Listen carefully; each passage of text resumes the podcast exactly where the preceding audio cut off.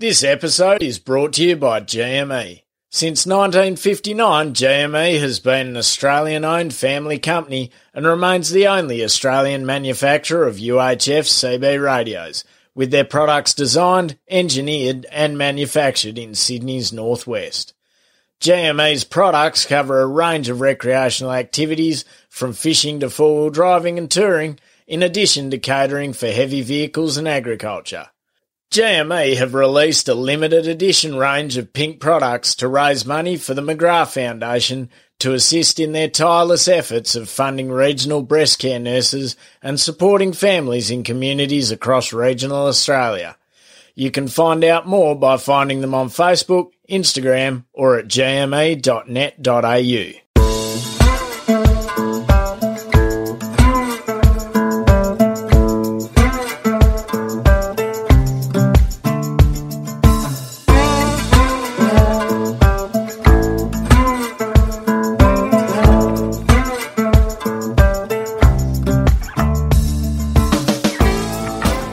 Listening to the Central Station Podcast, where we bring you true stories of what life in the outback is really like and why many wouldn't live anywhere else. So pull up a stump, pop the billy on, or crack a cold one as we talk to the men and women who call some of the most remote parts of Australia home. This podcast is brought to you by ARIAT Australia, the perfect choice for the tough jobs. ARIAT boots and clothing work hard, look good, and are so comfortable there's never a need to slow down. Visit ariat dot com dot a u today.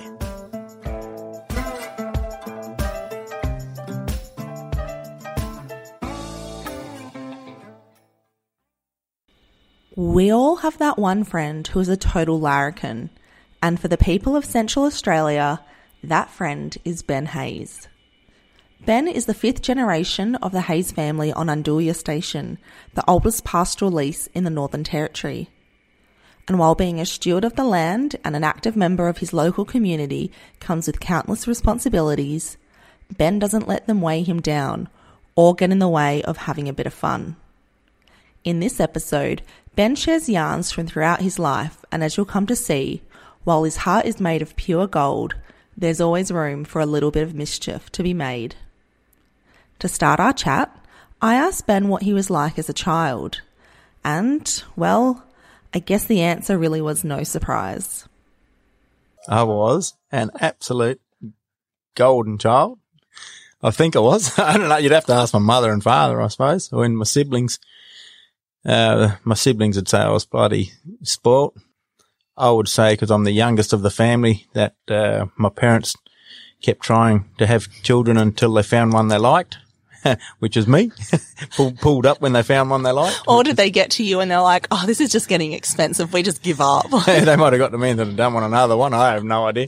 Um, no, I think I was I was all right. Um, and I, I had an absolute rip-snorting of a childhood.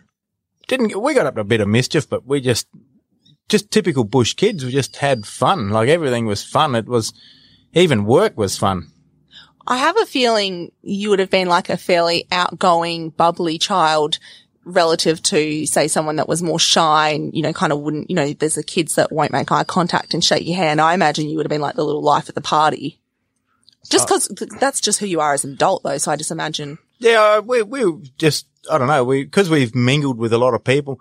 And it's a funny thing, because bush kids don't actually get a childhood as such, because they're mixing with adult staff all their time, all the time. And it's, um, bush kids find it hard when they go to boarding school, because they got to go back and talk to kids that don't understand what they're on about, if you know what I mean. It's because they've only ever grown up with adults, and then to revert back to a kid when you go to boarding school, it's a bit tough.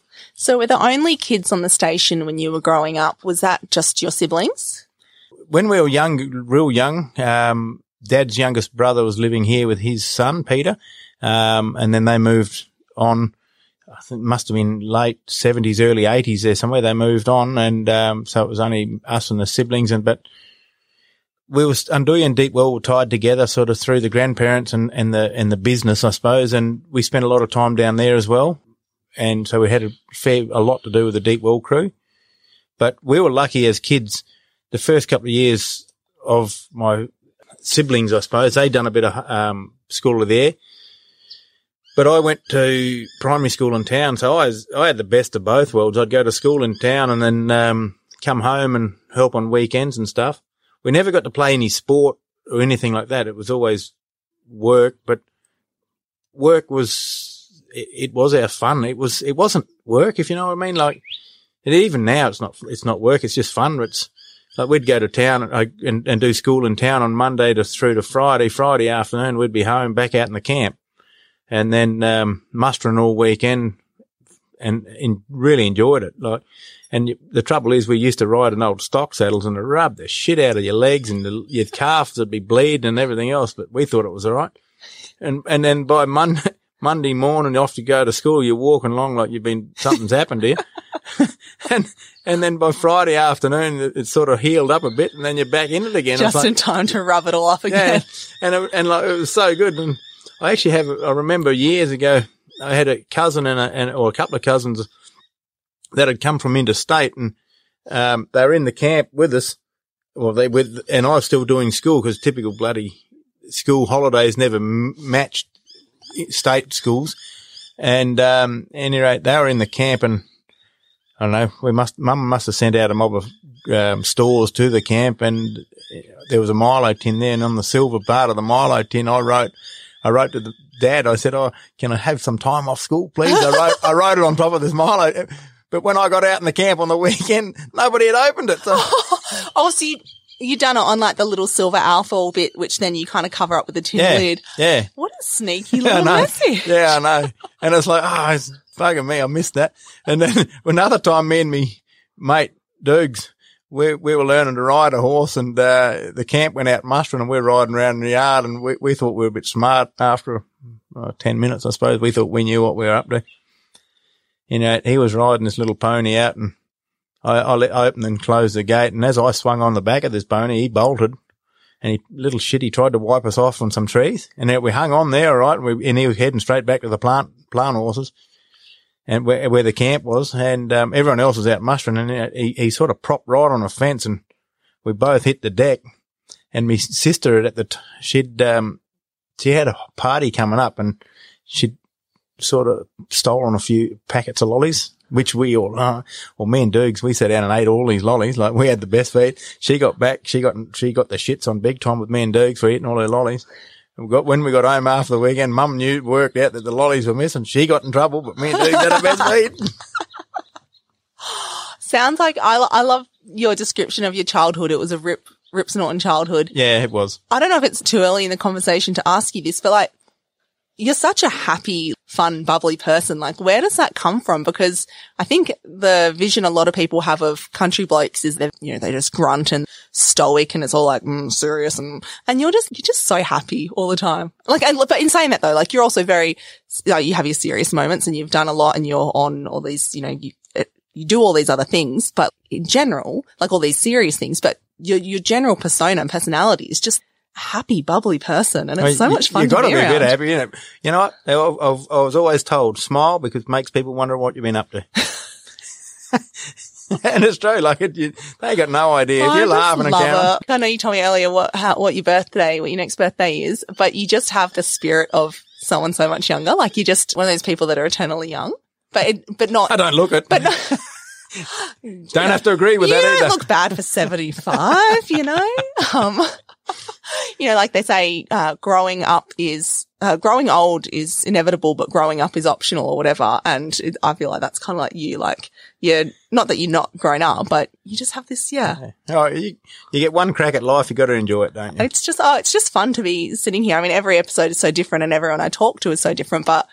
It's just, I just like have this big smile on my face because I'm just bouncing off your energy. So I want to know a little bit more about your childhood. I find it, uh, interesting. So you, so you're the youngest of four. Is that right? Yeah. That two, is, yep. Yep. Two brothers and a sister and they did school of the air, but you got to go to school in town. Yeah. They, they come, um, they did school of the air for a while and then we all went to town. Um, and school in town was great. I had the best fun in town. Like I had, It, it, I had some really good mates. I'm still mates with now. Um, no, it was good. It was really good. We actually, we had a few goats around here, like used to run up on the hills behind the homestead here. And as a kid, like we'd skull drag them down here and tie them to billy carts and stuff. And they'd, they'd take off back up into the hills and drag us along, and we had the best fun. Like even galloping up and down the creek, we used to play cowboys and Indians, and the pe- the kids, other kids in the family or, or friends would be out on the weekend. They'd hide in the hills, in the rocks, and um and and pretend to shoot you, and you'd roll off the back of your pony or something, and you'd bang into the sand, and it's like, oh, geez, I don't know if I would now. I probably wouldn't get up. It just sounds like the best of both worlds. Like you had the station, you know, the bush kid upbringing here, but because being so close to town, being able to go into school and having those experiences with other kids and access to services, it's like you had the best of both worlds. Did you ever feel, because you, are you the only one that didn't do any School of the Air? Yep. Do you, did you ever feel, um, that you missed out or anything with that, because it seems to be such a rite of passage for station kids? Like, um, yeah, you do, I suppose. And I, even, even as, um, like an adult, I suppose, a lot, we, cause where we are situated, I suppose, um, like you get, like our kids going to school in town didn't probably get to know a lot of bush kids because they're going, but they know a lot of town kids sort of thing. But when bush and and it's it's a, it's there's sort of, it's we're in a really funny spot. We're not we're not suburbia, but we're bloody close. And mm. it, and and it's always, people have always said to me, "Oh, you live in suburbia."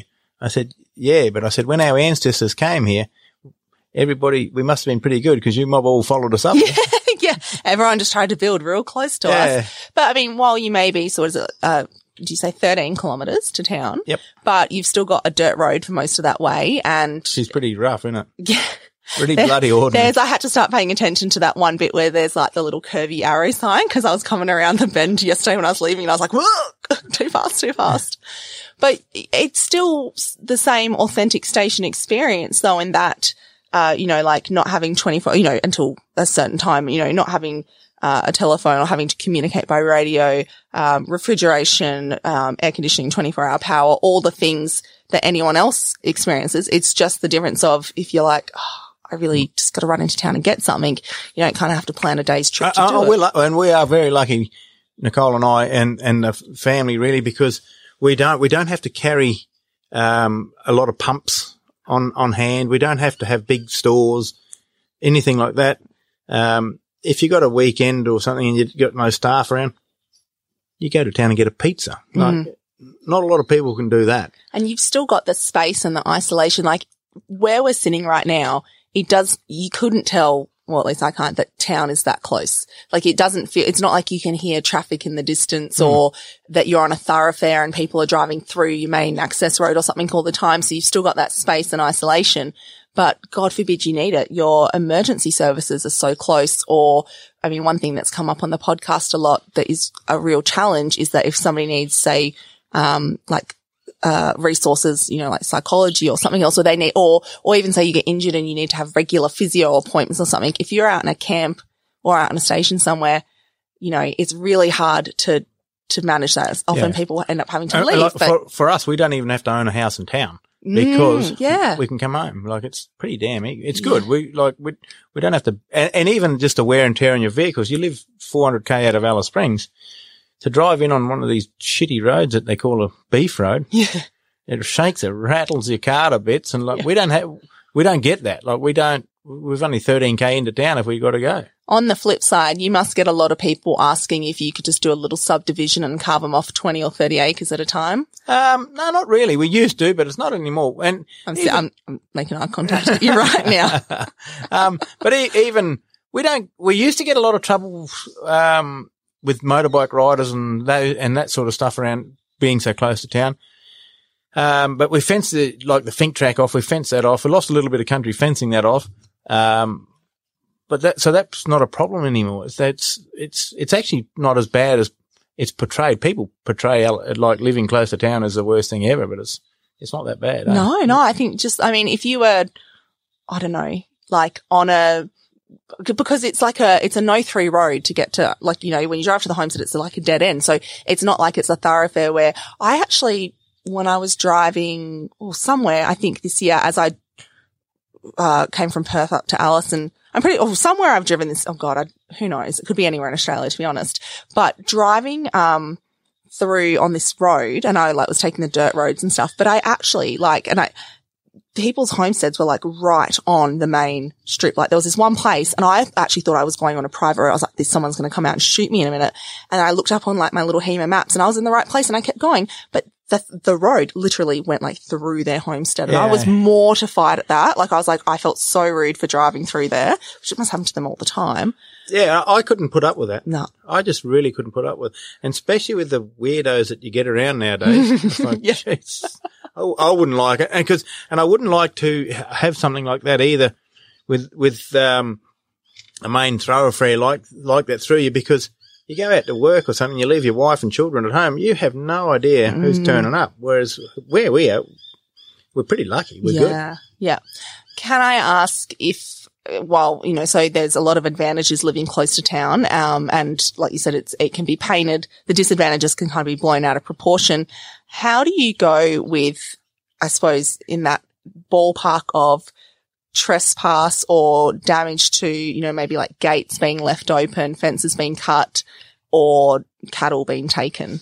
Um, we get a lot of that. Like, not a lot. We get a bit of it, like fences cut, um, you can put a mob of steers or cattle into a paddock and go and get them out and they're not all there. Like there's cattle that, like, because the fence has been cut and they've gone. Yeah, um, you do get a few killers done, um, probably more than it should be. Uh, and, and you do get like trespassing, like getting around and everything else. But if you let it get to you, you'd go mad. So you, you, yeah. you can't, you just got to be pretty casual about it. Is that just something you have to sort of budget for? In a way, like, well, I guess mentally, but also financially in a way that you expect, you know, however many head a year to kind of yeah, and, not and come back through I'm, the yards because people are literally... I was listening to a, a bloke the other day talking about the train kill, killing a lot of cattle. Ah, yep. Not a lot of people probably think of that. And I think to myself, you know, he probably loses more than I do. Yeah. But it's a cost of doing business.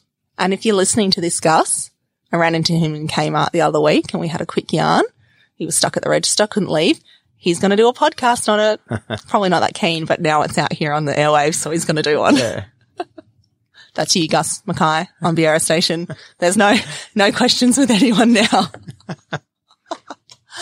Yeah, I, I just did wonder about that because I know that's a problem that people face ev- everywhere. Like I there's, I don't really know many stations that haven't had animals taken. It's but throughout. It's, it's everywhere. Everywhere. It, and I don't think it's only the territory. I think it's... Oh, and W, yeah, yeah, yeah don't. It's, it's everywhere. It's, um, but I just wondered if being closer to town with a greater population, if there, if you just get a few more of people that are kind of got ballsy enough to come out and do it. Whereas we if do. You're out whoop whoop, it might just be other people kind of living locally. And we used to lose a lot when the abattoirs was going in town. Oh. But it's, it's since that's shut down, we, we still oh, so do. You lose like, lose like live cattle, sorry. Oh. No, yeah, they'd yeah. come out and the old ab workers would come out and butcher them. On a weekend. Oh, oh, because they had the skills to do it. I thought you meant they were taking a live beast um, to go through the abattoir. No.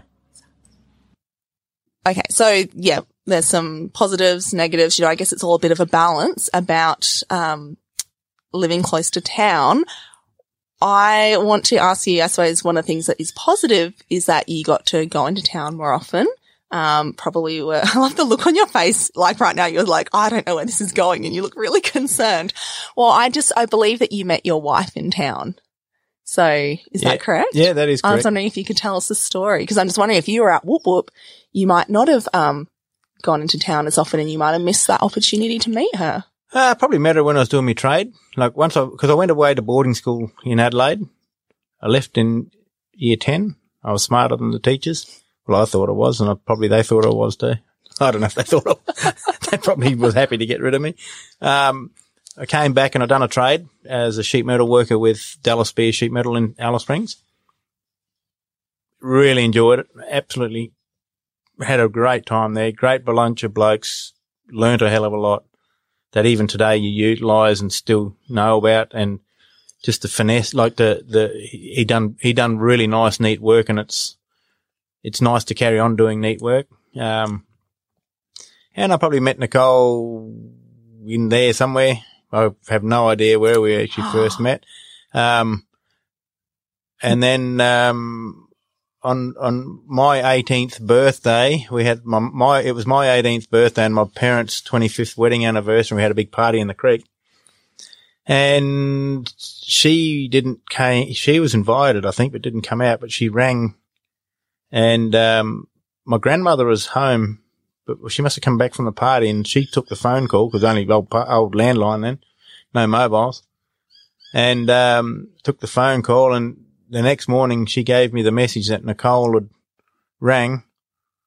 That must have been on a Sunday morning. And, um, Monday, about lunchtime, I suppose, or Monday after, whenever, it must have been Monday lunchtime, I, uh, wheeled in there and into where she was working at a hairdressing shop, and walked past all the other girls that were working there, and she was down the back washing somebody's hair, and I hit her up if she wanted to go out on a on a date, I suppose. Oh, my God. Like, pretty ballsy, I thought. I don't know if I'd be game enough to do it now. And um, anyway, so that was right. So, yeah, we agreed on that. And so I was taking her out on the Friday night. So I went in on Monday. Well, she wanted to contact me but couldn't because she didn't have a, my number. I, I was living in town, actually, with a couple of mates. And uh, you know, picked up Friday night, and we went and seen the movie Driving Miss Daisy. I remember that, though. It's like, and, um, yeah, and that was from then on we've been a couple, I suppose.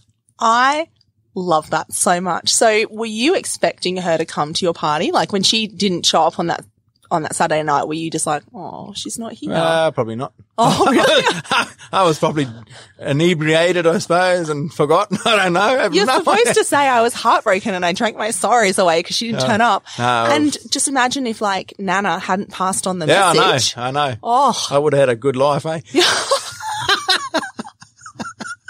This is this recording is like a permanent record, Ben.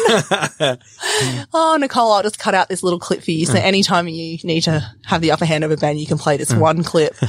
I love that. Um, yeah. So you went into town and asked her out. Yeah, yeah. Hit her up, and, and she so she said yes, obviously. Oh, yeah. Oh, good. What? Good thing she called to apologise and say sorry, I couldn't make it. How many people yeah. these days don't come to an event and don't bother yeah, to to say, oh, sorry, something happened, or yeah. She was, she was lucky she said yes, because bloody hell, she was going to miss out on this. Look, no worries. Well, it's probably good she didn't come to the party, because you probably would have been a hot, drunk mess, and yeah. she would have been like, ew, boy, like, no way. Could've Whereas she got a nice, sober you on a Monday walking into town yeah. and was probably much more impressionable. Yeah, that's right.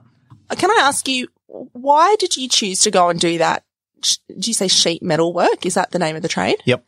Why did you go to choose to go and do a trade when you're fifth generation on this property? And did you know at that point in time that you were going to, I guess, well, you're one of four siblings. Like, did you know who was going to kind of take over Undoolya, or did you have plans that you're like, this is, I'm going to be a station person no matter what? Like, I just wonder why go and get a trade if this is. I, I, I always wanted to go back on the land. Um, I just, I just had the best childhood, so I always wanted to get back working on the bush. Um, my father and mother both said we weren't allowed home until we'd done a trade. Um, so Richie, the oldest, he's a diesel mechanic. Andy's a butcher. Janie, she's a nurse, and I went and done sheet metal. Were they just doing that because then they're like, yes, we don't have to, like, take our stuff to the mechanic anymore, and if something happens, we don't have to call the R F D S? Yeah, like, I don't know. But, but I always think to myself, every kid that is a family-owned station kid needs to go and don't come, like, after you finish school, don't come straight home. He, he should go and work somewhere else just to learn how to work with other people instead of being a spoilt little shit working with mum and dad and being kingpin. He needs to go and get his ass kicked somewhere else and learn how to to treat people. I, that's just that's my opinion. I think it, that's how it should be. Um, it might not be the right one. I don't know, but that's how I feel. So there, that's how we got about it. But I remember in primary school, I went to primary school at Braitling, and it was pre all them houses there, and I could see the sheet metal shop where I wanted to work. I could see it from the school, and I knew that's where I wanted to go and do my trade. So even when I went to boarding school, I knew I wanted to go to this trade, and anyway, I'd all, we'd organised for me to start when after year ten. So it was a bit of a waste of money sending me to boarding school, and I was not really keen to be there, I can assure you. What, um, actually, before we move on to a bit more about your trade, I know your kids have dropped you in it and told me there's a few stories from school that you like to, that, you know, are kind of famous within the family. Do you want to? you want to share some of these stories? Or was the time maybe perhaps you were cleaning a, a teacher's oh, car? Yeah, that was in the boarding house. I I have no idea what the hell I'd done wrong. I'd done something wrong.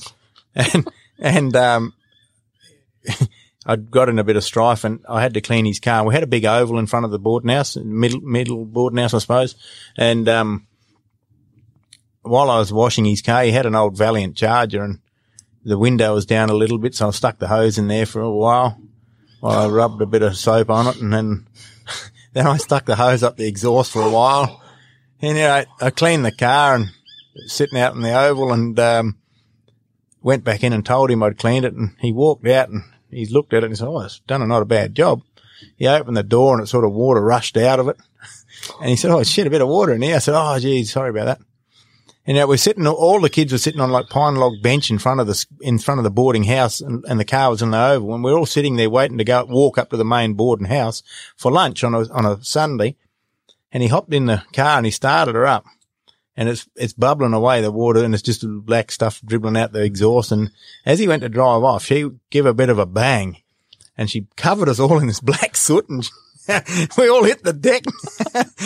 And he just looked behind him. He kept putting off. It was like, and another, another time we, the same boarding house master, he was a, also a dive master. So he's a scuba diver. And, um, for us boarders, it was, um, something to do over winter. We, we all went and done in, um, a scuba diving course.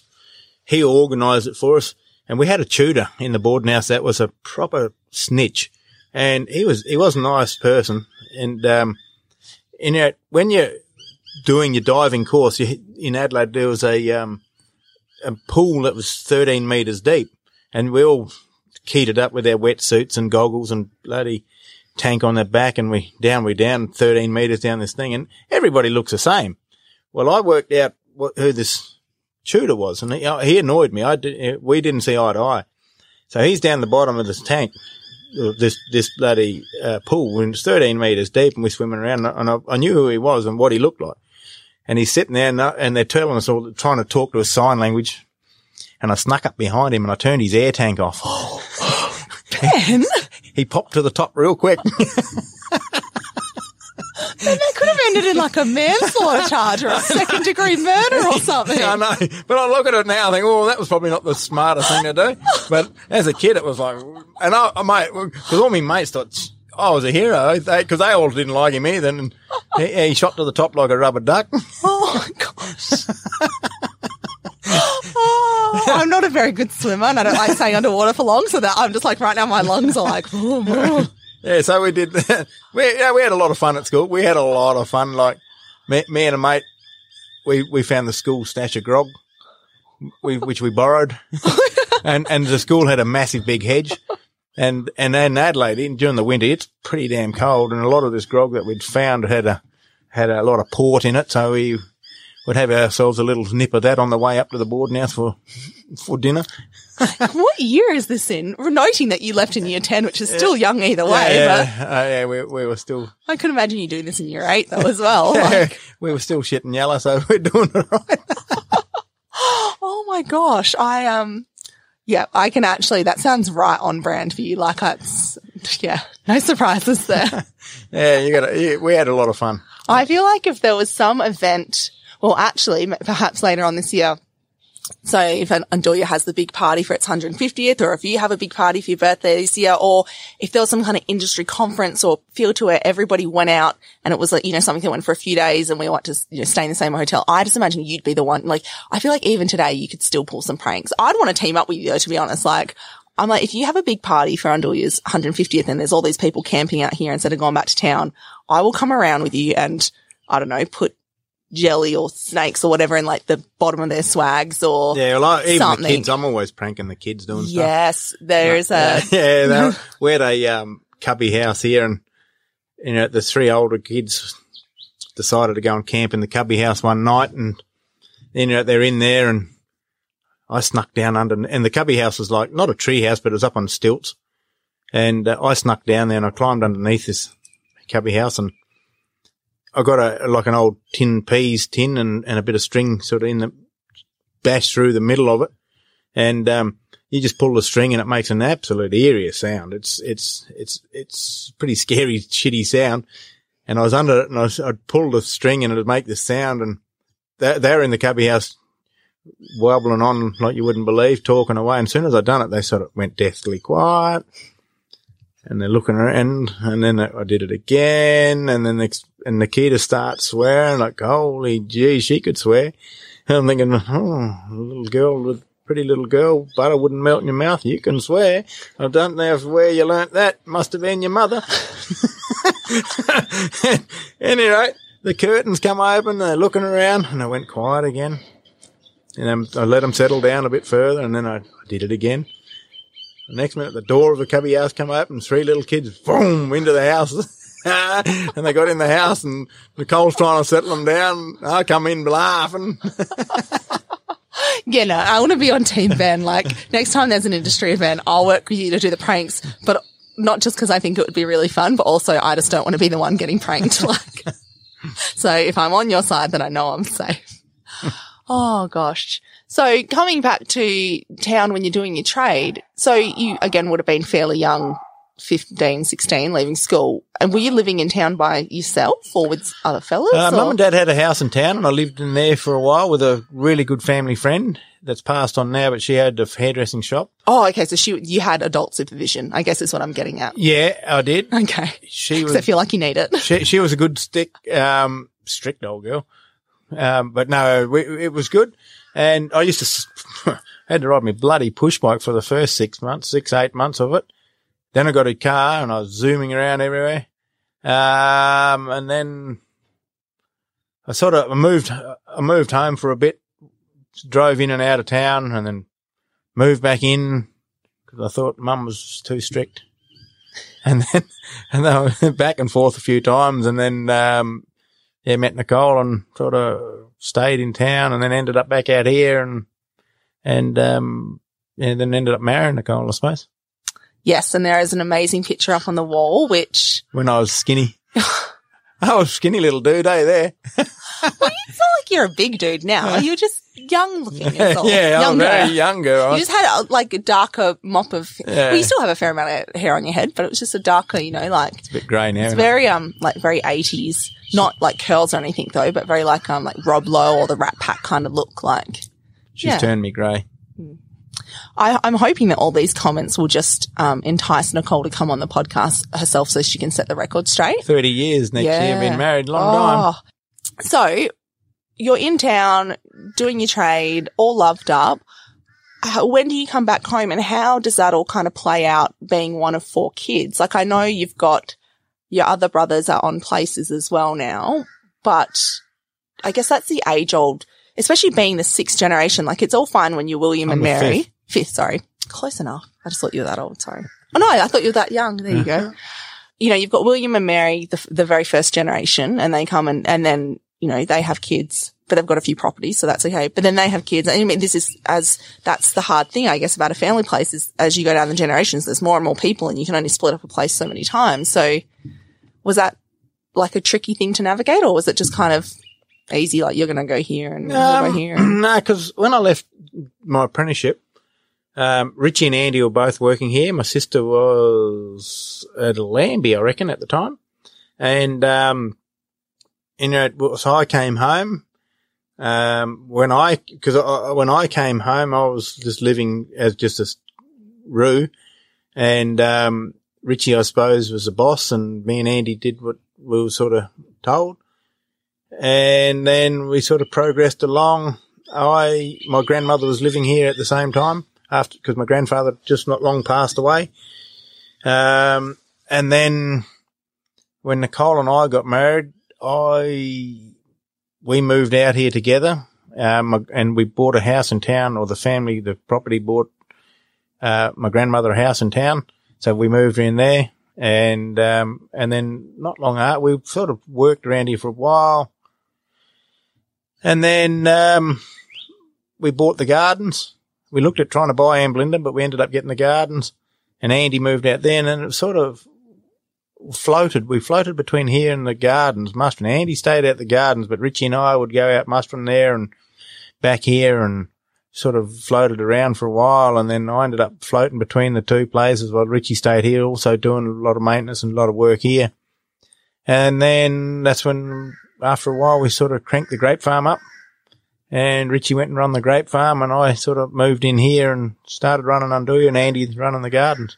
So it was quite like a um, organic, holistic, you know, progression of how things unfolded. It wasn't like, uh, because I just feel like in so many, you know, stories you hear about succession planning, it's like, I want this, and, or it's only fair if I get this and you get this and you get, you know, like it's very, you know, and people feel the need to kind of get it all set in stone pretty quickly and, and whatnot. But it sounds like you guys kind of all worked together really well, built up the places as like a group, and then kind of, and, you know, just kind of just fell into place. Yeah, I suppose we did. And, and it's a, um, I don't know. I, I, I don't know whether we're different than anyone else. I have no idea. Probably not. It's just um, you get on. It's it comes back to um, family, I suppose. Siblings get on. It's always when you throw the dynamics of partners into things, that's when it gets a bit difficult. Um, but no, it's just how we worked it, I suppose. It worked well for us. I find it interesting that you just say, like, you know, siblings get on, but I don't think they always do. Um, and I wonder, is that, do you think you and your brothers are so close and were able to work together so well because your childhood was so, like, you had all yeah, those times to work prob- together and have fun? Probably was, and, and probably our parents um, being like, because our grandmother was the glue that held us, our grandmother and grandfather, and when he died, the grandmother, she was the greatest old woman. Like, but she, her and him, like our grandparents, not only did they have our respect as as grandkids, but so many people in the district just loved them both, and and um, they they grew a lot of kids up, I suppose, or took a lot of kids under their wings, and um, done a lot for the community, a lot for the lot of young people, and give a lot of young people a good start in life. And when they both died, it affected a lot of people, not only just us. It affected a lot of friends that they they'd had, and, and I suppose. That's that's the glue of the that holds the families together is the pre- generation previous, I suppose, is is what holds everyone together. So what was it about your grandparents that had that influence on you? Like, was it, for some people, I think, uh, say, perhaps they could have been really loving, or for other people, you know, the the people that influence them are, like, quite scary and strict and that, you know, or, or had their respect that way. Like, there's different ways that can play out. What was it? How um, did y'all, how did they go about it? Uh, They were bloody good to us.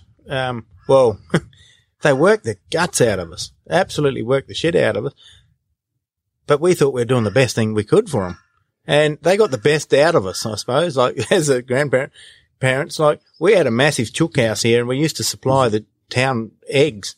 And as a kid, did, when we'd get home from school, we had to feed the chooks and, and then go and get the old milking cow in on a little motorbike and bring her in and separate the calf. So Dad would go down and milk it overnight, uh, the next morning, and and then and then like and then they'd put the milk on the um on the stove all day and and, and pasteurize it. And then when we'd get home, there'd be cream on top, so we'd run our fingers through it, and and then we'd have to go and collect all the eggs and stuff and bring them back and wipe the shit off them, and so put them in egg cartons and send in. And if you wandered around anywhere on the property, or around the homestead especially, and you said, oh, I'm bored, old Gran used to always say, grab a rake, go rake that chook house. Well, you learnt to say that never. You just shut your mouth and you go and find something to do. That chook house was that bloody big and you don't want to go and rake it. So it was a, so off you went and you found something. You didn't go near.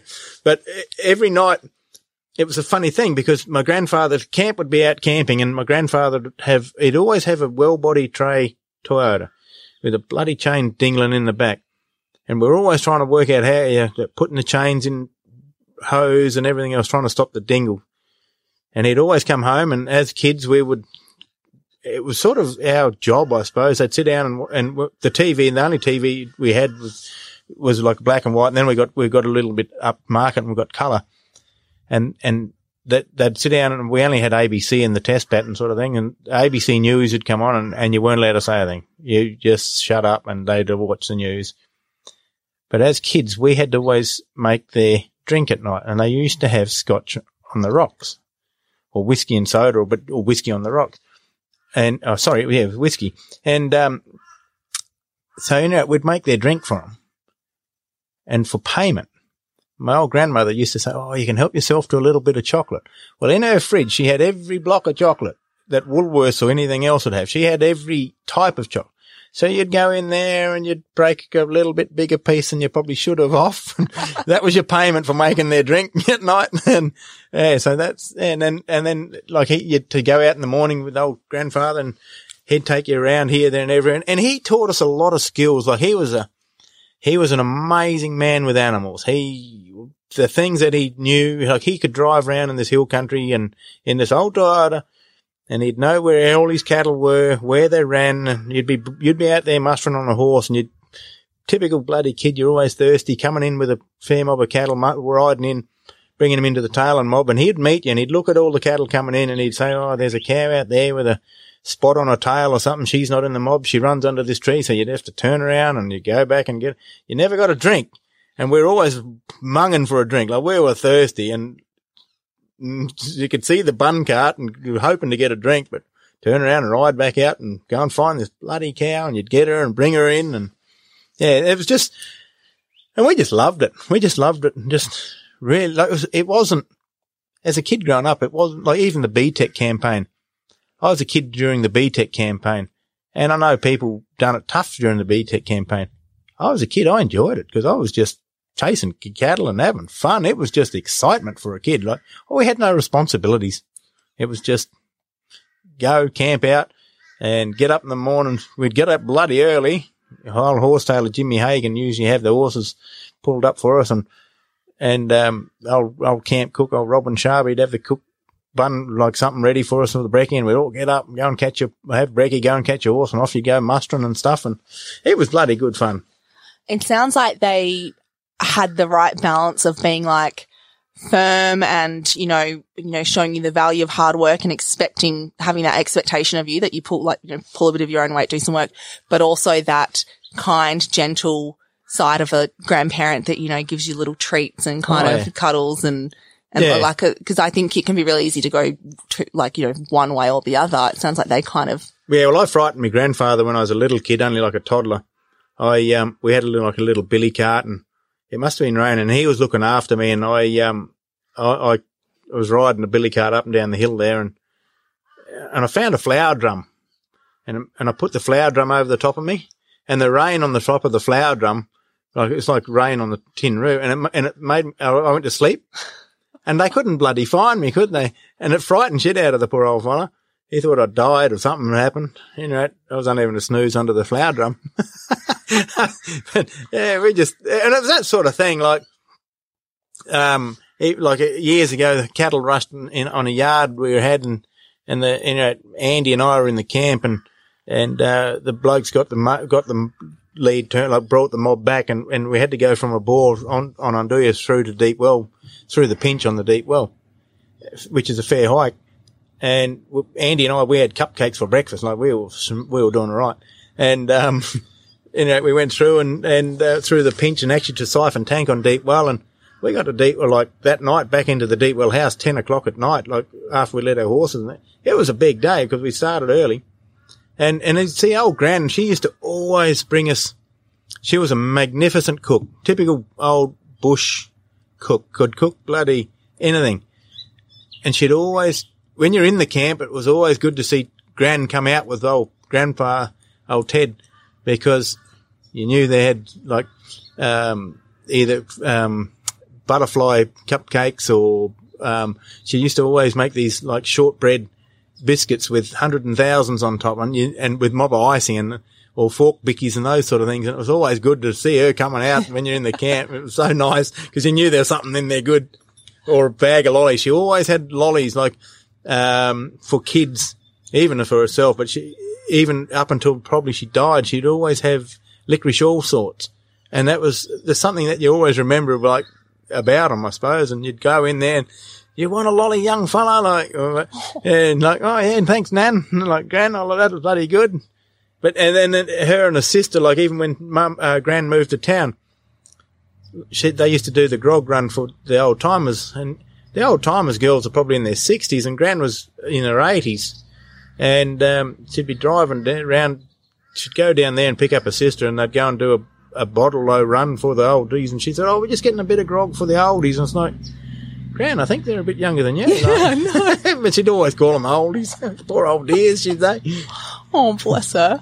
It, I think, like, it's so evident from hearing the stories that you're sharing that, like, your the family is so close. Like, I know the current generation, like, your kids are close amongst themselves, and then with you and Nicole, um, we've heard that, you know, you and your brothers were close growing up, you know, as kids, but also obviously close as adults, because being able to work together again like that, you know, I know you said you're not sure. You think everyone's like that, but I can. I, it's definitely not. Um, but I know this goes back a bit.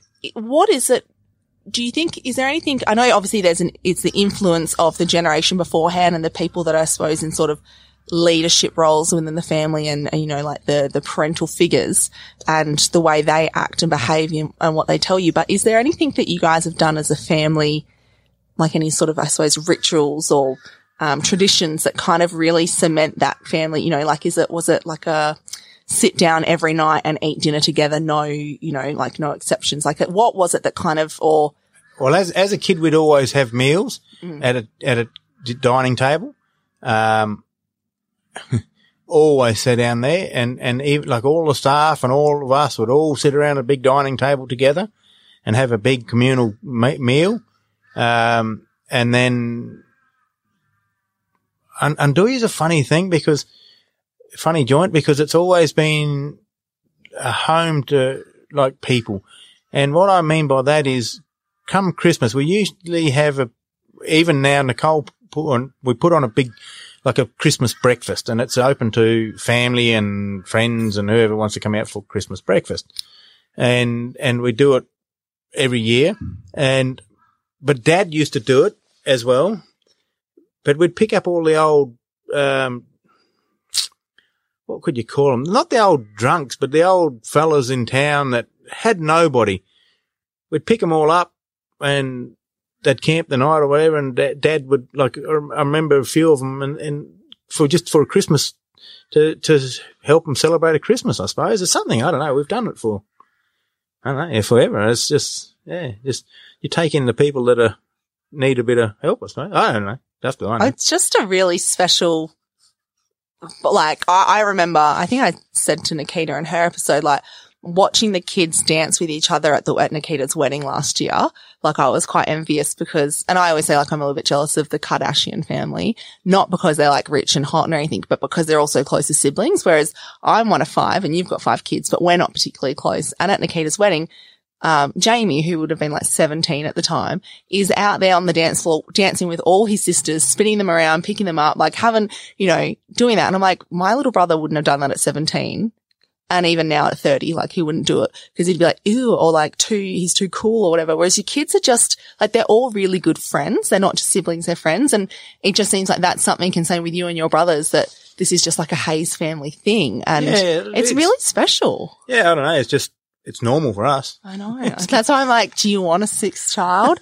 Odd numbers are unlucky. You should have even numbers. I'm available, you know? Yeah, I've got my sixth child. She's called Nicole. Oh, no. That's his wife, everyone. I think it was, I'd say she's probably say it would be the other way yeah, around. Probably, probably would. She's do. Like, yeah, I've got six children or five and a half.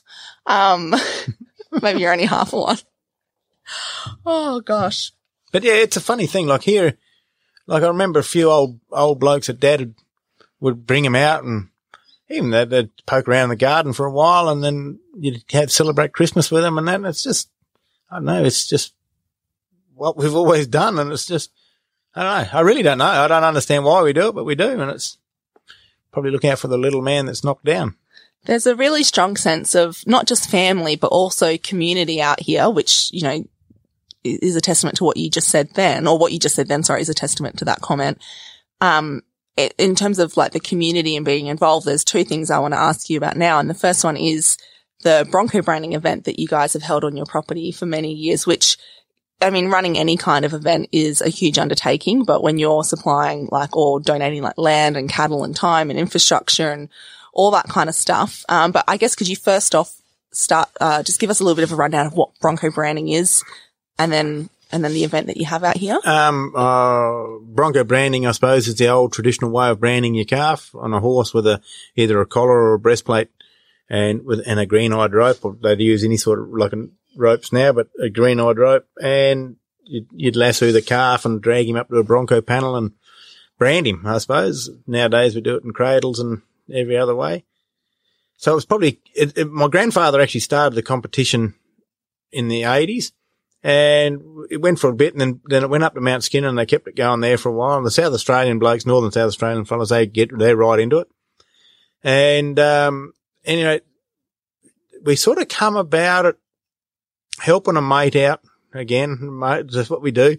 Um, and I like to help the little underdog, I suppose. And he, he, um, was battling prostate cancer, trying to, weigh, trying to raise awareness for men's health. Men's health in the bush is pretty damn shit coverage, um, whereas anything on women and breast cancer, anything else, it's big money thrown at it, and it's it's it's a limelight thing. Whereas men's health, there's not a lot to it. Um, so we started first couple of years, two or three, two years, three, two or three years, I can't remember now. We um we done a horse trek or ride, I suppose, from Undoolya out through the hills out to Ross River, which is about probably eighty k, mm. and um just poking along and. And, um, you know, we've, we weren't getting the coverage, I suppose, of the recognition that we were looking for. And then a mate in town, Robbie Schmidt, he, he's always been pushing me to have a Bronco branding thing. And I said, well, we might be able to combine this. So that's how we sort of got into it, I suppose, trying to raise awareness for men's health. Speaking of the, so there was a two community events I wanted to speak to you about, and I think they probably lead into each other quite beautifully, because you said the Bronco branding is to raise awareness for men's health. Well, before I move on, I'll quickly ask. So I know, I know I've seen, um, like, uh, the signs and stuff out at the Bronco Browning, but what, what is actually happening to raise the awareness at the event? Is it just kind of not, everyone saying like this is to raise awareness, or is there a call to action, or do you guys have like doctors or medical services we, we, out there? We, we, we, we, we've struggled, but we've, we did get them at one stage as doctors out there doing, um, like checks on health checks, I suppose, but it's bloody hard to get that push and the government to help along with that. Mm. Very hard. The South Australians with the um, R F D S in South Australia, I have no idea what they do down there, but that is magnificent.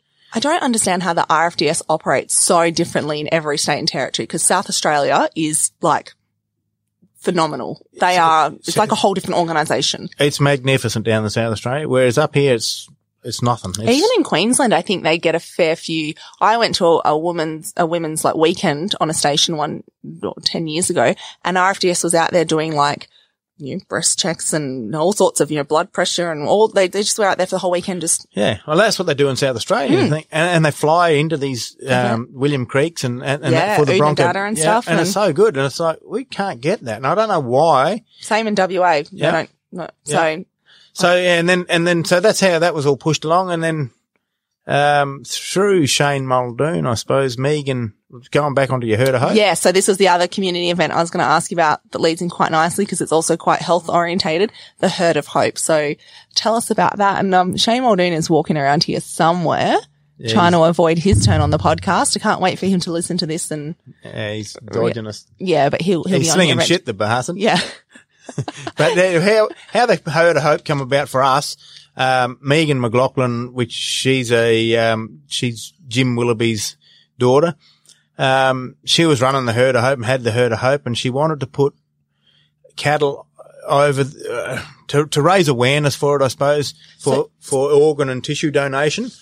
Um, she wanted to raise awareness for organ and tissue donation, and she wanted to originally put cattle to walk cattle over the Sydney Harbour Bridge. And Sydney Harbour Bridge today is still a stock route. Um, anyway, the logistics of it all just got a bit messy, and the Bondi Council actually put their hand up and said, "Oh, we'll have the cat. We'll, we'll help you out." So anyway, we did that. We um, that, Megan got on to us, and um, through Shane, I suppose, and we donated about I think thirty head of cattle down to. And they went from here down to Barossa Valley first and sat there for a while, and then went across to Penrith, and they sat in Penrith for a couple of days, and then we wheeled them in, and we went and put panels up in, on Bondi Beach, and um I don't know what them dudes are, and they're on T V. Oh, the um, surf lifesavers? Yeah, them fellas. Yeah. While we we're putting up all the portable panels, they didn't come and offer to help, I can assure you. They strutting around there like a couple of roosters. And um, we we skull dragging these bloody portable panels through the beach sand as heavy as. And um, anyway, we put them all up, and they come over in their little buggies wondering what we're up to. So they didn't have a clue either. Like, it was really interesting. Anyway, on the on I can't even remember the dates or anything else, but one morning they um come in early. The truck backed in, and he done a magnificent job. He backed in. We unloaded the cattle, and we, we had them all in portable panels, but we had them on the beach in Bondi, just raising awareness for organ and tissue donation with a herd of hope. And we, and, uh, you know, we rode around like with on horses and stuff. And shit, we got some people there. It was massive. Really? Um, it was massive. It was unbelievable. And for me, from a bloke from Alice Springs, sticking around down there, riding around on the Bondi Beach, seeing all these young Sheilas in there with their little white pointers, I was pretty excited. It was unreal. I was like, what's a white pointer? That's a dog though, right? and, and they're all laying back, get their white pointers out, getting red pointers, I suppose. And, and, um, oh, it was unbelievable. I opened my eyes. And then I, I, I walked on Bondi Beach, but I still never put my feet in the water. I'm not a real big beach person, to tell you the truth. I've never got my feet in the water yet. And, Actually, and, neither is Cam Williams. You need to listen to his episode because he's got some funny experiences in the ocean. Yeah, I, I, I've, I, not, I, I have put and I've swum in the ocean and everything else, but I haven't touched the water in Bondi. I never touched it. There's too many people there. I feel like you'd have cleaner water. And they were worried Damn. about a bit of cow shit on the beach, and it's like, mate, what these people do on the beach is probably worse than what these few old cow. Cow shit's only a bit of grass chewed yeah, up. It's not the end yeah. of the world. So was the whole herd of hope that was on the beach, was it just the thirty head from Undoolya? Yes, it was that time. And then, um, and then Andy's donated, Andy brother at the garden, he's donated thirty, I think, heifers as well. Um, and they ended up in Adelaide. And then Megan's had to settle down because it, it got dry and with the drought and everything else. So she had to sell a few more off. She, I, I can't actually, I think she's got a few left, but not a hell of a lot left anymore that she still uses. That's just amazing. You know, she's wanting to hold this event in Sydney. I would think just try and get some cattle from out near Sydney way or something. But you've, I wonder what was the, the draw for her to try and ask for cattle from? She wanted to so, bring the bush to the city. Uh, okay. Is what it was. Yeah. Interesting. Yeah. And so like when you had the event, so you're on horseback on Bondi Beach with these cattle, were they allowed out of the panels or did they have to kind of stay? No, they had to stay in the panels. Yeah. We actually got in a bit of strife because we went out and without the, on the horses, went out and rode around sort of thing, and the O H and S person, I don't think, uh, we didn't think about it, like typical from here, we don't think about O H and S too much. It's and, and they, they were a little bit narky about it, but it worked out, nobody got hurt. Um, well, clearly, like, they don't have a O H and S person at Bondi every other day because then otherwise the life, surf lifesavers wouldn't be having wouldn't no, be in a job right. like that's right. So, at least you know if you fall off, you got some surf yeah. lifesavers right there for you. And Nicole had the job of walking around picking up the shit with a oh, rake, no. poor old girl. Oh, that would have been thirty head of cattle. That would have been uh, and the horses too. Yeah, if we oh. weren't we weren't allowed to leave any of that behind on the on the beach at all, and so that, that all had to be dug up and picked up. And so, how many people involved in it? So I know like Nikita was there, you and Nicole. Like, how many actually people involved in the Herd of Hope would have been there? A fair mob. Yeah. Um, I re- ten of us, I suppose, ten, fifteen of us. I'd actually. That's incredible. Couldn't tell you. Like that, I mean, I know you say a fair mob, but really that's small numbers, like for, to organize and, and logistically make the whole thing happen. I, and then yeah, it was, there was it probably. Was, it was an eye opener. It was so good. And there was me and Gina Howard and, um, that is such an authentic background noise. Yeah, me and Gina come down from the territory, and um, Lindsay Craig was there, and um, but all the, and old Jim was on the horse, but all the other riders were transplant. Oh, I'm pretty sure. Yeah, they're all wow. transplant recipients. Wow, that's yeah. really special. Yeah, like one old bloke down there, he'd had a, like a new heart put in. And it's like, mm, like they do all right, these fellas. Eh? Yeah. But, but Jesus, the poor bastards, they rattle a bit because. The t- the drugs they got to take for rejection yeah, is yep. unbelievable. Wow. And so so there probably would have been like hundreds of people down there, you reckon? Like Oh, there was a sh- big mob. Wow. And one. Was it like, no, you did you did good.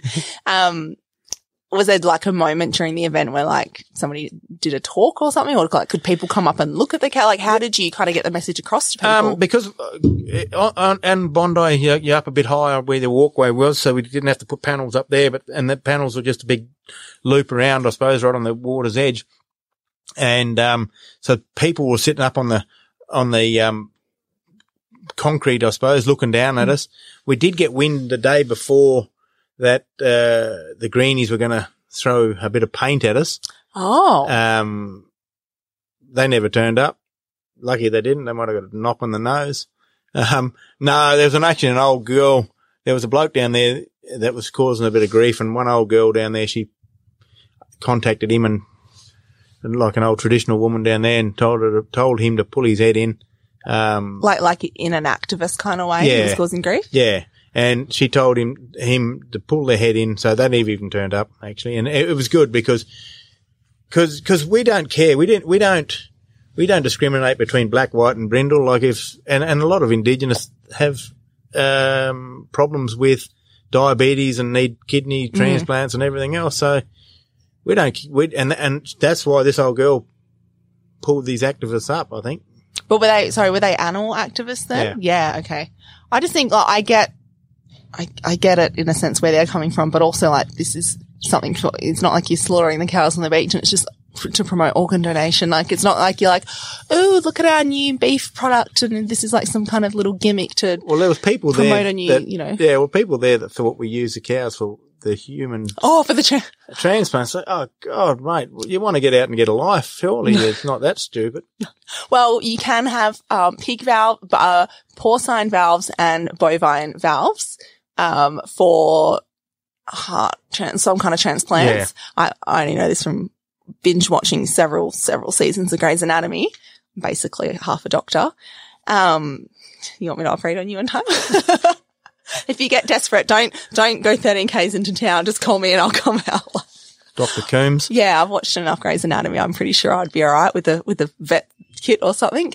But, um, you would think, you know, like, yes, if, if at times parts of animals are used, we're not going to kill them just so we can get that one bit of valve to save someone. Like, it'll be as a byproduct of, which if anything is quite good because it's reducing any waste. Well, right? And that's, and that's the thing, like, you get a lot of these animal activists and the byproducts, like ha- having a crack at us, like vegans and that about eating meat.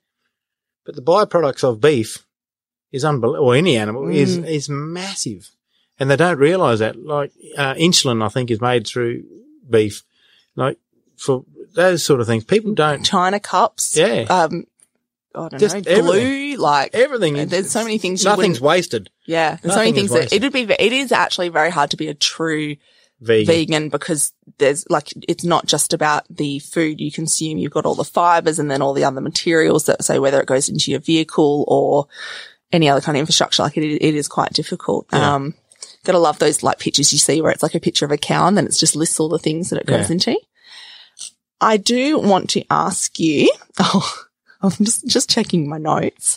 Um, I'll save, I'll do this bit now, um, before we get into the sort of towards the end. You do some good impressions. Oh. But really just one. Can we just have one impression? Are you serious? Yes. uh, which one? Thank you so much. That's made my day. So that's like, I guess, like a Donald Duck, Daffy, uh, Daffy Duck. I don't know what the difference between those two are. Donald's a white one. Is Daffy a black Daffy, one? Yeah, Daffy's like Warner Brothers. Maybe Donald Duck is. They're, they're both Warner Brothers. Oh, right? Well, there you go. Yeah. yeah. Well, I think that's a Donald. I don't know, but thank you. I'm going to isolate that clip as well and make it like a ringtone on my phone or something. Oh, yeah, good on you. Thanks. Every time I get a message from Ben. So as we start to wrap up, I guess I. You know, we recorded an episode yesterday about um Undoolya being one hundred fifty years and, whoa, what is it, like one hundred thirty odd of those have been in the Hayes family. Yep. You're fifth generation, Nikita and the kids are six, and now you've got your first grandchild, so seventh generation. I just wonder what the, you know, it's such a an amazing legacy, but I just wonder if I could ask you about, like, do you feel any pressure to keep um it going, I guess, you know, like it's been in the family for such a long time. Like, do you feel like, did you ever feel like you had to come home or your brothers had to come home because, like, this is just what the Hayes do? And then looking forward, do you ever think, like, I hope this stays in the family forever?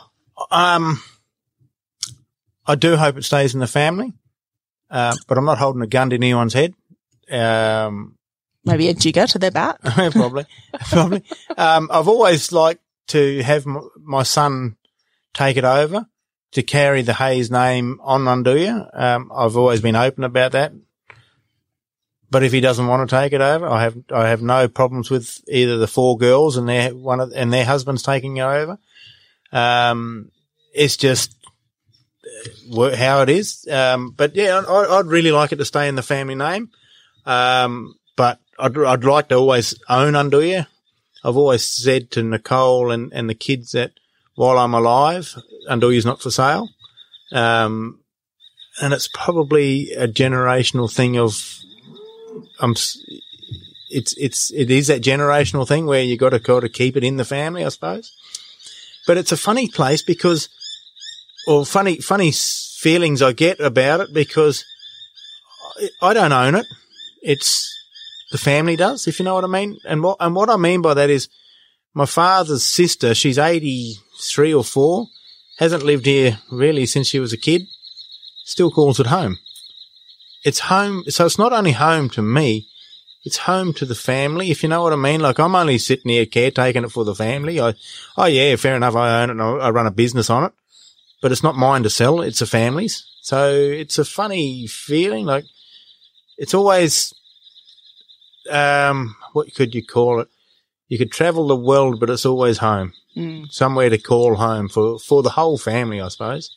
Does that add an extra layer of pressure on, though, say you're in an extended period of drought or something that kind of causes financial hardship? And I mean, I don't, I don't know if you guys, if you've ever been in that place, but say that that were to happen, I think, and like say this was, you know, your first generation here and this is the place, you're going to feel some kind of stress anyway, wanting to keep the place. But then you've got this legacy that you, you kind of like, Keep, want to keep going because of all your family, but then also I think, and also nobody wants to be the one to say lose the family property. But it's not just as if you if you lost it that just for your family, it's all the extended family as well. Like it, there's there's it's so much bigger than yeah, than just it is. A- and when it's dry and everything else, you, oh god, this is doing you're doing it a bit tough. But when you see like that steer that just walked past, then you think, oh god, this is pretty good, isn't it? They are. I just they're just so and like these aren't pets, are they? No. So we're I mean. I closed the gate when I came in, but Nicole, Nicole left, left it open. And there's, I mean, even yesterday out on the front lawn, like there's just cattle that have, they obviously graze around here. I have a water point around here, but they just come up to the homestead and they're chilling around and they're just so cool. um, and they're, yeah, they're, that's, I guess, the other advantage for some people of when you have the same, um, whether it's the same family or whatever, you know, just the same vision over uh, several decades. It takes so much time to breed cattle and to, to get what you want. So by having a shared vision over such a long period of time, your family, you've got a really great product or a really great animal right now. Whereas if you're chopping and changing every few years. Yeah, you know? That's right. And that, and, and going back to Undoolya, like it is, it's just, it's, it's when it's dry and things are, the chips are down, it's pretty tough. You think, why do you do it? What else are you going to do? Really? It, we don't know much else. We, we're stuck here, I suppose. Not stuck here, but it's, It's home. We know. We know when it's dry and it's bad. It's. It's it does get good. Yeah, and no. and and that's the beauty of it. You know, it's going to turn around, and it's just just got to wait till it does turn around. And when it does, you, things you forget the shitty times. Like yeah, and it's all the old photos and that you see. You never see too many of drought, but you see plenty of grass. Mm. When that when it rains, you, everyone goes mad taking yeah, photos. Yeah, yeah. No, I just wondered. You know that it's it's. Wouldn't just be because I, I had this on an episode recently with another gentleman who's fifth generation, and I just wondered about like the pressures of, you know, being fifth versus first or second or, you know, whatever generation, that do you really feel like, you know, you've got to keep it going because everyone else has. And, and even then just saying like it's not just about having the family here. I just had a thought that, you know, with the cattle, you've got that many generations of, you know, your genetics and everything else. Um, you've got the, the family, um, like museum in there, which is amazing. I actually want to come out and see all the stuff that you've got stored in trunks, but I suppose then you wonder, like, I'm sure you'd want plenty of your stuff to be in a museum that in five generations they're going to look back and. Yeah, that's right. That is right. And I don't know. It just, it's, there is pressure, I suppose, to to retain the family farm or property. Um, but at the end of the day, you got to do what you got to do. It's it's life, isn't it? Yeah. I I like I I yeah I don't I don't want to sell Undoolya. I don't never want to sell it. I'm hoping my kids take it on. I don't care which kid takes it on. I've always said Jamie to take it on because he keeps a Hayes name going. But if he doesn't want to, I'm not putting a gun to his head. One of the girls or their husbands can take it on. Um, Luke Morris, if you're listening, or Regan White, or, or Regan White, um, or Michael Keogh, or Nathan Steiche, any of those boys. Um, it is not that un. I mean, it's a little bit uncommon, but it does happen these days. You can change your last name, yes, to Hayes. Just yes. saying. We have to mention this to Regan. His lip has hit the ground. What's, what's his current last name? White. Um, Regan White, Regan Hayes. I feel like Regan Hayes has a bit of a ring to it. Yeah. Yeah, I think you're right. Yeah. Yeah. Well, the wedding's not till August. There's still time to sort this out. Yeah, so. I know there is. But then, yeah, no, so I don't care. Like, it's, it can happen. And, um, I just fancied, like, when the kids do come back, whoever does come back, they got to do a bit of an apprenticeship under you to learn the joint, to learn all the knick-knacky things that has taken me a lifetime to learn. Like, you don't just come into these places. Like, there, there's things around that you got to f- work out where stuff is and how it all works, I suppose. Um, and you got to work out the business side of stuff. The business side of stuff's probably more important than the, the, um, day-to-day running of the property. The day-to-day running of the property, you can pay anybody to do that for mm-hmm. yourself. The business side's got to, that's what you got to make money out of. Um, and, and it's got to be, and that's where it comes back to your businesses. We do it because we want to do it, but you also do it because it's got to have an end result of – you got to make money off it. You, you can't run a business and not make money. Otherwise, you you go broke real quick. And what about for you? Like, you say while you're alive, Undoolya is not for sale, but I also know that this isn't necessarily where you want to be when you fall off the perch. No. Which I, will never happen. I, what a, what a depressing I, comment. Sorry. No, none of it, no hazes are buried on the property. Actually, there's nobody really? buried on the property. Yeah. That's um, so interesting. Is that because you're so close to town? There was no yeah, excuse. And, and but we've always and, and it's always been said that don't get buried on your property in case it gets sold. It makes it hard to move somebody to come and visit your grave. And I thought, oh yeah, it's pretty true. That's a fair point. Yeah. So none of us are ever buried here. Um, I what I mean by before about whoever takes a place on, it's got to do a bit of an apprenticeship under you, learn how it all works and how everything goes. I'm not that old, but I'm not that young either. Um, Younger than Jennifer Lopez. Yeah, she's doing all right too. Um, but I, I, I don't want to be branding calves when I'm seventy. I'd like to get to sixty years old, and I don't want to retire because when you retire, you got to look like dying. Um, and I don't, I don't want to die at sixty. Um, but when, uh, once I hit sixty, I would like to have myself a, a block somewhere, I don't, southern part of Australia. Doesn't have to be big. Um, and I would like to spend the winters in Alice Springs helping whoever's running the property. Um, I'll, I'd come up and drive the grader, drive the truck if they want a hand. They can fix the flat tyres. Um, I don't fancy lifting shitty truck tyres and stuff when I'm sixty. And, and then spend the summers back down south. And, and I, I don't want to be, I don't want a big, like if you have a big block down south, you got to find someone to look after that while you're up here. So yeah, I, I don't, I just want to be, enjoy life, I suppose. When I hit sixty, I want to just step back a bit and let the younger ones have a go. And that's where me brothers and I, we were bloody lucky because my old man stepped back and let us have a go. And that was twenty years ago. He sort of, well, a bit over probably.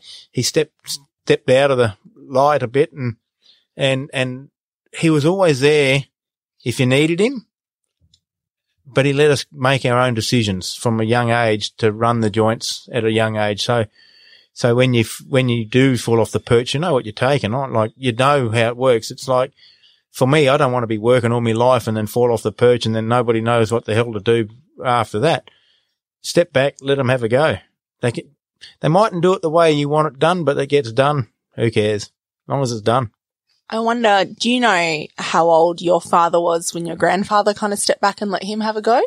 Um, my grandfather fell off the perch bloody working. Oh, okay. He was, my grandfather was seventy-three when he fell off the perch, um, and he had cattle in the yard working.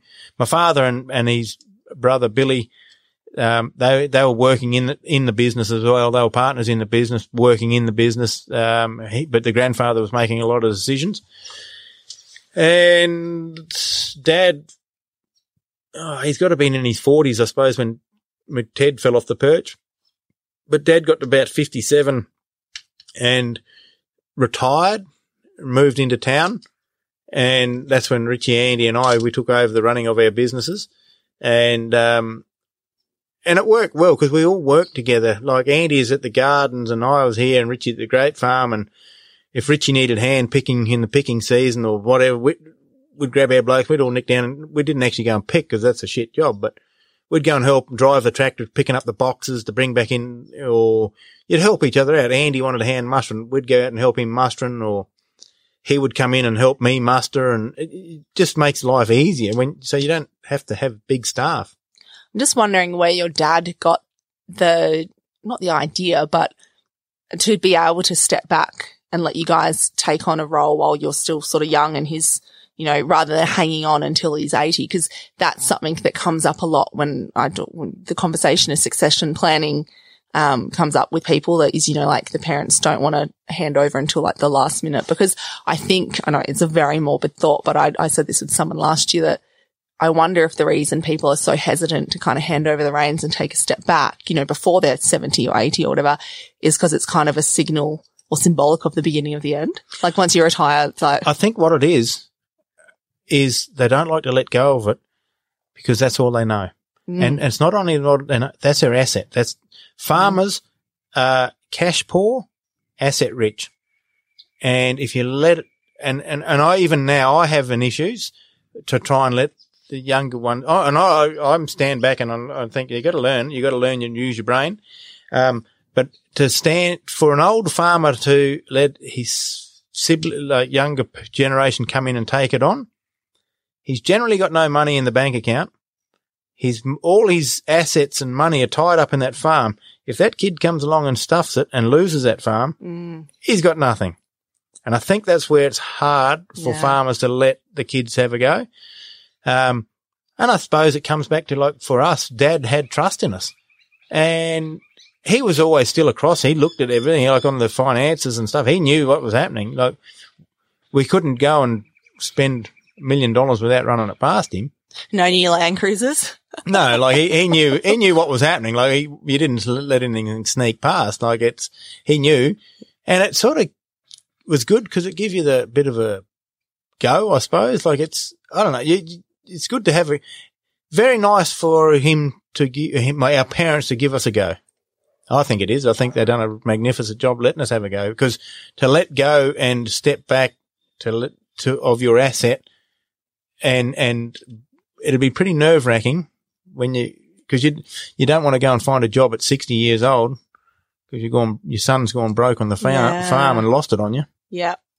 No, it's, uh, it's very interesting, and it, it's good to hear like a, a positive succession planning story, because yeah, often it's ones of heartache or that ends up with families kind of, you know, um, pulled apart. So it's, it's just really nice to be able to share a, a positive example. Uh, before we do finish up with the final question, I have just realised that in this whole conversation, they've been mentioned, they've been like referred to in passing, but I never actually asked you about your kids, which is a huge part of your life. There's five of them.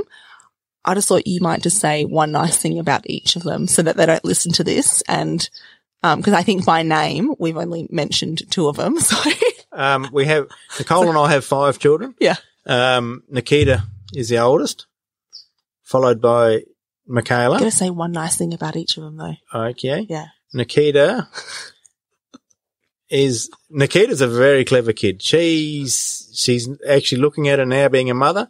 She's a great mum. Um, but Nikita is – she can drive a grader. She can drive a truck. She can weld. She can do anything. Like, Nikita is a very hands-on kid, um, very hands-on kid. She's She actually makes you very proud because she's so – capable, if you know what I mean. She's a very mm. capable kid. She she's like her mother, um, very determined. Will not lay down and bloody roll over. It's she's very determined. Makayla, Makayla's a bubbly kid, enjoys life, kicks along, has fun, great kid too, can do anything. If they, all my kids can. They, all my kids, I've actually, I'm pretty happy with all my kids, very proud of all my kids, because they can all do everything. Like they can drive bobcats, they can fix a tyre, they can do, do everything. If you know what I mean, it's, they're not just, especially the four girls, the, the four girls, they're not little princesses. They can all do, do everything. They're all unique in their own way. Um, and then you got Shannon. Shannon's a magnificent cook. Can cook, keeps us all fed, works, it works in town, but look, runs a joint here at home. Like when we're out mustering and stuff, it's always nice to come home and Shannon's got a meal cooked for us, that sort of thing. Like she's, they, and then like she steps up to the plate really well. Tani's a quiet horse. She lives in Adelaide. Um, she's twenty-one, tiniest little thing going. She's not much too tiny. And, but she's just a, bloody nice kid, really nice kid, um, does anything, can do anything. And Jamie, he's a big loose pizzle bastard. No, he's all right. he's, he's an absolute ripper too. He's a good kid. Um, I have no idea where he comes from. I think the milkman might have snuck in there somewhere. He's six foot something. I have no idea where that's come from. And, um, what were your stock agents like back in the day? No, not that tall, but he's like, I must have had a bit of energy the night he was conceived. I don't know, something about him. I have no idea. He's huge. But then, but he's a proper laid back, casual kid and, and, um, nothing phases him. Like, and he's the same as Nikita, sort of, Nikita and Jamie, each end of the, of the, of the family and in the kids, I suppose. He's as laid back as laid back, not a not a care in the world, but he can drive the truck. He's he can he's good at mustering. He's good. He's just really good with cattle and everything. And and the other three in the middle are magnificent as well. Like I just love all my kids. I just Aww. very proud of my kids. Very you proud sure of my wife. You don't want a sixth one? No, I might have to. Oh, but, yeah. I love it. Just for the record, for everyone that obviously can't see us because this is an audio medium, not visual. Your eye, like. I mean, you've been looking this way for a little bit in the episode, but like you're all like cheered up. And, oh, like, yeah, I'm oh, proud. I'm proud of my kids. I know. It looks like he's. I've like normally I've made someone cry because I've upset them, but you're like you're like happy. Oh, they I'm are. Ha- happy oh my John. God, they are. The eyes are glassy. Oh my God, I'm waiting for the first tear to roll down because I'm very proud of my children. Someone's gonna be like, "What do you do on Sunday afternoon?" Made, I made me upset. I made Benny Hayes cry. Oh, how'd you do that? Happy tears. I kicked him in the shins. But they are they are very good kids. Um. And, and, um, I'm bloody lucky really because Nicole's a worker too. Like she does not stop. She's on every committee. She works day and night with us. She's, she's a champion, but don't tell her that like this. She's just bloody, you got to give her a bit of hard stick too.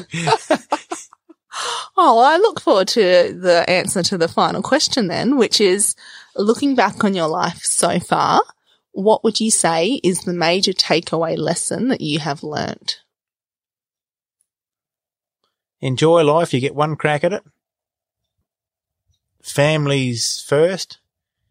I, I have a saying where friends come and go, families forever. And that's probably why we are close, I suppose. We just, families, families big. For me, it is. It's everything. It's, it really is everything.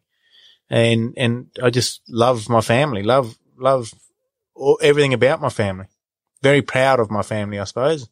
They've no, nobody's ever, done anything wrong that I would have upset me or anyone else. Like there's, they're very, I'm very proud of them. Um, and yeah, I'm, I'm happy with where we're going in life and what's happening in life.